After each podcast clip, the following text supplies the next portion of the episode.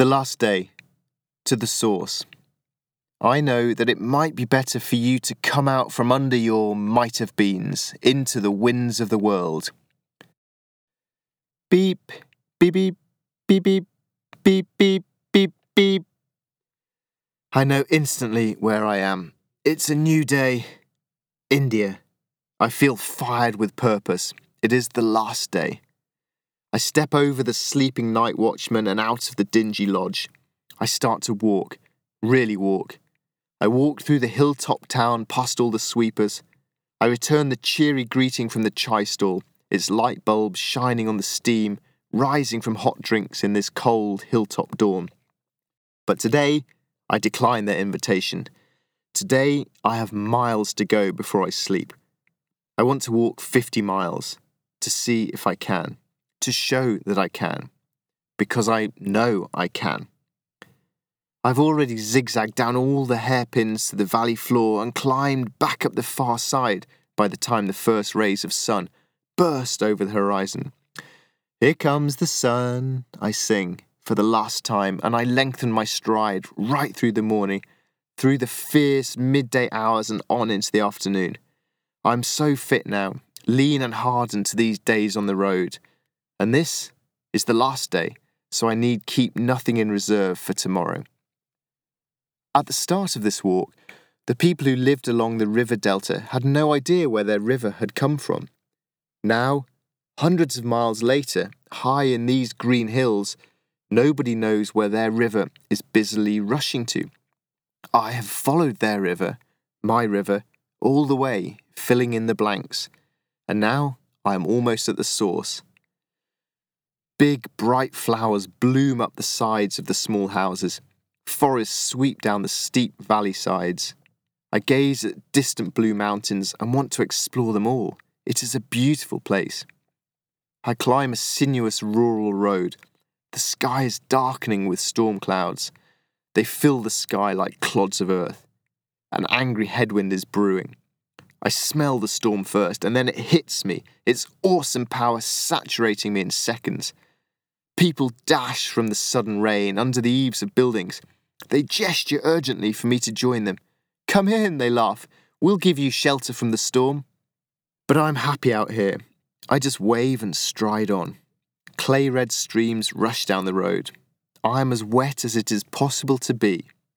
To thunder and sunshine, I add wind and rain on my list of things that make me feel alive. The rain fizzes and bounces. I love it. Right, let's move. I leave the road and continue up a small track through long grass and wet bushes. Leeches writhe on my ankles. My legs stream with blood. I don't care. They don't hurt. I can't feel them. And this is all about feeling. Walking 50 miles in a day is an unimportant act, but it means a lot to me. It is one day that represents much of my adult life. Walking that far is stupid. It hurts. But it's not about the walk. That is only a metaphor for how I want to live. Years ago, I began reading books about adventure and endurance. I devoured books of daring do in far off lands. The books seemed so far beyond my own world that I read them purely as fun fantasy books. But little by little, something sparked my curiosity. I began questioning myself wondering whether someday I might be able to do anything like the things I was reading about. Back then, I could never have walked 50 miles in a day. No, that's not right.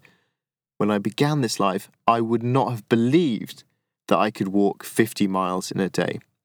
Little by little, I've changed until now I believe that it's possible to succeed at almost any big idea.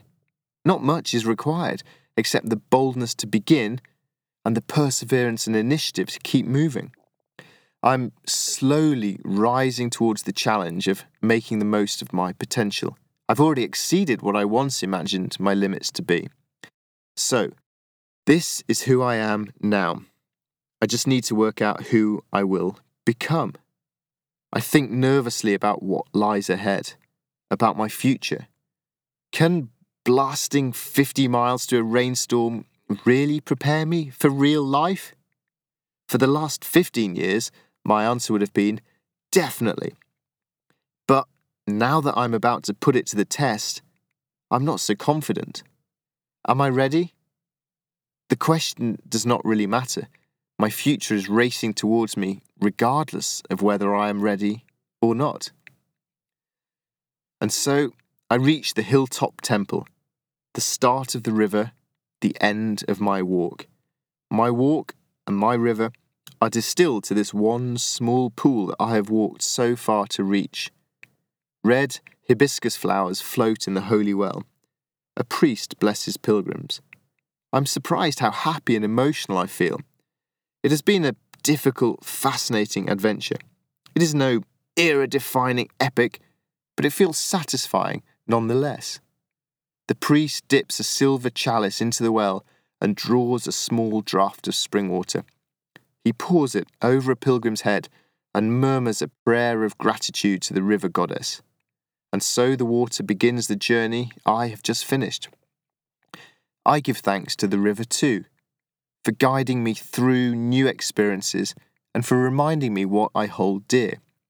I owe it to myself, whatever happens, to cling tight to those things.